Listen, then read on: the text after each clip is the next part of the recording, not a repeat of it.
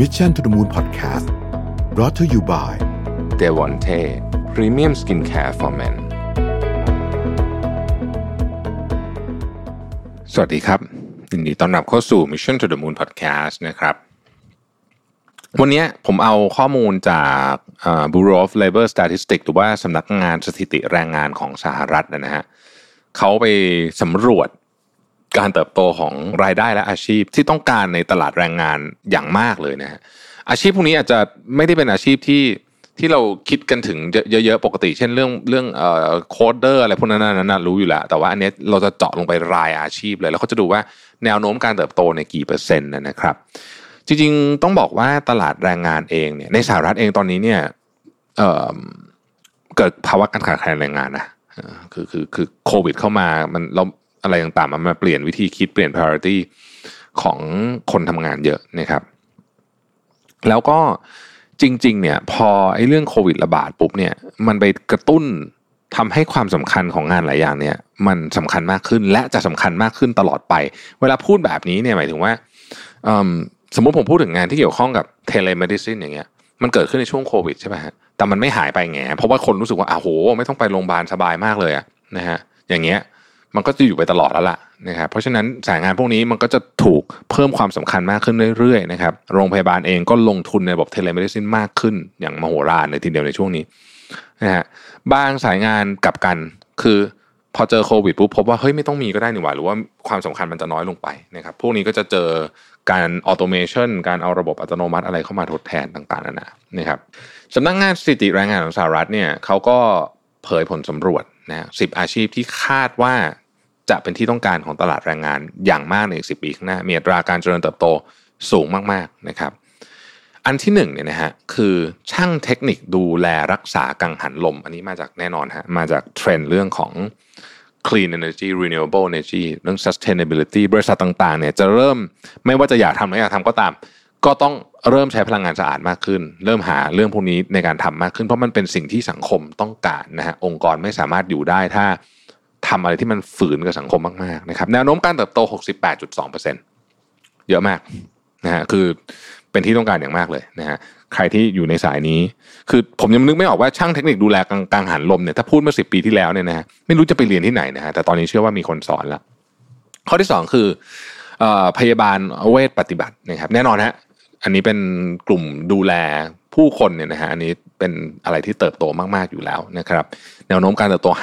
52.2%นะครับอันนี้ก็ไปอยู่ใน sector healthcare ซึ่งซึ่งเติบโตมากนะครับอันที่ 3 คือช่างติดตั้งโซลาร์เซลล์นะฮะตอนนี้คนติดโซลาร์เซลล์ที่บ้านเยอะมากนะครับที่โรงงานเลยทำติดกันหมดเลยนะฮะแล้วก็เป็นแนวโน้มที่ คิดว่าจะเติบโตแบบก้าวกระโดดเลยในช่วง 10 ปีนี้ เพราะฉะนั้นคนที่ติดตั้งโซลาร์เซลล์ดูแลพวกนี้เนี่ยก็ต้องเป็นที่ต้องการด้วยนะฮะแนวโน้มการเติบโต 52.1%นะครับข้อที่ 4 คือนักสถิติฮะอันนี้เอามาทำพวก Data นะครับนักสถิตินี่เรามาทำ Data ซึ่งต้องใช้เยอะมากนะโอ้เรียนมาเท่าไหร่ก็ไม่พอเนี่ยนะฮะแนวโน้มการเติบโต 35.4%นะครับข้อที่ 5 คือผู้ช่วยนักกายภาพบำบัดนะฮะกลุ่มกายภาพบำบัดเนี่ย เติบโตเนื่องด้วยจากว่าประชากรของโลกเนี่ยอายุเยอะขึ้นนะฮะเป็น aging society ก็อันนี้ก็กลุ่มนี้ก็เติบโตค่อนข้างจะแน่นอนนะฮะ35.4%นต์นะครับเอ่อหกครับนักวิเคราะห์ความปลอดภัยของข้อมูลนะฮะแนวโน้มการเติบโต 33.3%นะครับ cyber security ทุกวันนี้เป็นเรื่องที่ซีเรียสมากๆเนาะโอ้โดนกันทีนึงเนี่ยอ่วมอรไทยกันเลยทีเดียวนะฮะคือเราจะสังเกตอย่างหนึ่งว่ายุคนี้เนี่ยผมผมเพิ่งพูดกับเพื่อนเมื่อวันก่อนเนี่ยบอกว่า เราไม่ค่อยเห็นคนปล้นธนาคารนะเหมือนว่าปืนค่อยปล้นธนาคารอะไม่ค่อยมี แต่ว่าปล้นจากไอเนี่ยไอที่ฝากเงิน exchange อะไรเนี่ยโอ้โหเยอะมากได้ยินข่าวบ่อยๆ แล้วพวกนี้ความเสียหายทีหนึ่งเป็นหลักร้อยล้านเหรียญนะนะฮะเยอะมากคุณปล้นธนาคารร้อยล้านเหรียญนี่ไม่รู้จะไปปล้นธนาคารไหนนะต้องไปเหมือนไอเรื่องใน Netflix อะที่ที่เป็นเอ่อโจรใส่ชุดแดงแล้วใส่หน้ากากนะฮะไปปล้นธนาคารกลางสเปนอย่างนั้นนะถึงจะได้นะร้อยล้านเหรียญนะฮะแต่ว่าแฮกเกอร์นี่ปล้นกันหลักร้อยล้านเหรียญนี่มีอยู่ วันก่อนเพิ่งมีข่าวนะฮะข้อที่ 7 ก็คือผู้ดูแลสุขภาพผู้ป่วยที่บ้านนะฮะนี่ก็เป็น home care ต่างๆนานาเหล่านี้เนี่ย อันนี้ก็อย่างที่บอกฮะ global trend นะสังคมผู้สูงอายุนะครับ ก็จะต้องการคนเหล่านี้มากขึ้นนะฮะซึ่งจริงๆแล้วเป็นงานที่ได้รายได้ดีนะฮะแต่ว่าคนทำก็จะต้องมีลักษณะของคือก็ต้องมีความอดทนนะคือต้องคือคือการดูแล ผู้ป่วยที่บ้านไม่ได้ไม่ไม่ได้เป็นงานง่ายเลยนะครับเป็นงานที่ค่อนข้างยากอัตราการเติบโต 32.6%นะฮะแปดผู้บริหารจัดการบริการสุขภาพนะนี่เป็นพวก holistic ซึ่งนี่ก็หลากหลายจริงในเมืองไทยก็มีอาชีพนี้เยอะนะฮะดูแลเกี่ยวกับเรื่องสุขภาพองค์รวมให้กับลูกค้านะครับ ไม่ไม่ไม่ใช่แบบ ไม่ใช่รอป่วยก่อนอไม่ใช่รอป่วยก่อนนะครับ ดูแลองค์รวม 32.5%อัตราการเติบโตนะครับข้อที่9 data scientist ครับ แนวโน้มการเติบโต 31.4%อันนี้คงไม่ต้องพูดอะไรมากนะฮะ data scientist นี่ก็คือเรียนนะถ้าใครอยากเรียนมา ถ้าชอบแนวนี้นะฮะเรียนอันนี้รับรองมีงานทำเยอะมากๆ คนต้องการตัว โอหากันทีหนึ่งเฮดเขาของบริษัทที่เป็นบริษัทเทคขนาดใหญ่ เวลารับคนทีหนึ่งพวกนี้เขารับกันหลักพันคนนะนะฮะข้อที่ 10 คือผู้ช่วยแพทย์นะครับแนวโน้มการเติบโต 31.1%นะฮะผู้ช่วยแพทย์นะครับ ก็จะเห็นว่าอาชีพที่เขาคาดว่าจะเติบโตสูงสุดเลยเนี่ยนะฮะ68.2%นี่เยอะมากเลยนะฮะ ก็คือช่างเทคนิคดูแลกังหันลมมาที่หนึ่งเลยนะฮะ อันเนี้ยทางไมเคิลวูฟนะฮะหัวหน้าแผนกสถิติแรงงานเขาไปให้สัมภาษณ์กับ CNBC เขาบอกว่า เราสามารถจัดประเภทอาชีพออกได้เป็น 3 ประเภทนะครับ ที่เติบโตเยอะๆนะฮะคือ 1 ด้านพลังงานหมุนเวียน 2 ด้านตัวเลขและข้อมูล 3 ด้านการดูแลสุขภาพ จะเห็นว่า 10 อันดับที่เมื่อกี้พูดมาเนี่ย ตกอยู่ใน1ใน3นี้ทั้งสิ้นคำถามคือทำไมนะฮะเขาอธิบายว่าสาเหตุที่ผู้คนเริ่มหันมาสนใจพลังงานลม และพลังงานแสงอาทิตย์มากขึ้นเนี่ย มันก็เป็นเพราะว่าเทคโนโลยีมันดีขึ้นเยอะ ต้นทุนเลยลดลง แล้วก็ผู้คนเนี่ยตั้งแต่ระดับปัจเจกไปจนถึงรัฐบาล ให้ความสำคัญกับเรื่องการลดการปล่อยคาร์บอนมากขึ้น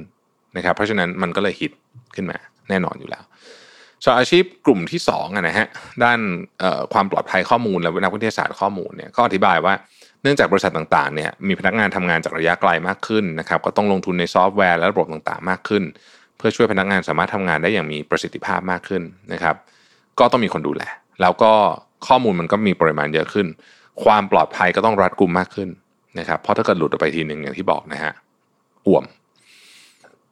อาชีพประเภทที่ 3 ที่เราความนิยมมาก ๆ เลยคือด้านสุขภาพ สืบเนื่องจากเทรนที่เป็นสังคมผู้สูงอายุมากขึ้น และคน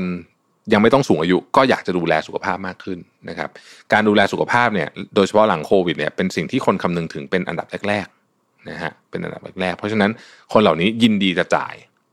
ยินดีจะจ่ายที่จะดูแลสุขภาพ เมื่อยินดีจะจ่ายที่จะดูแลสุขภาพ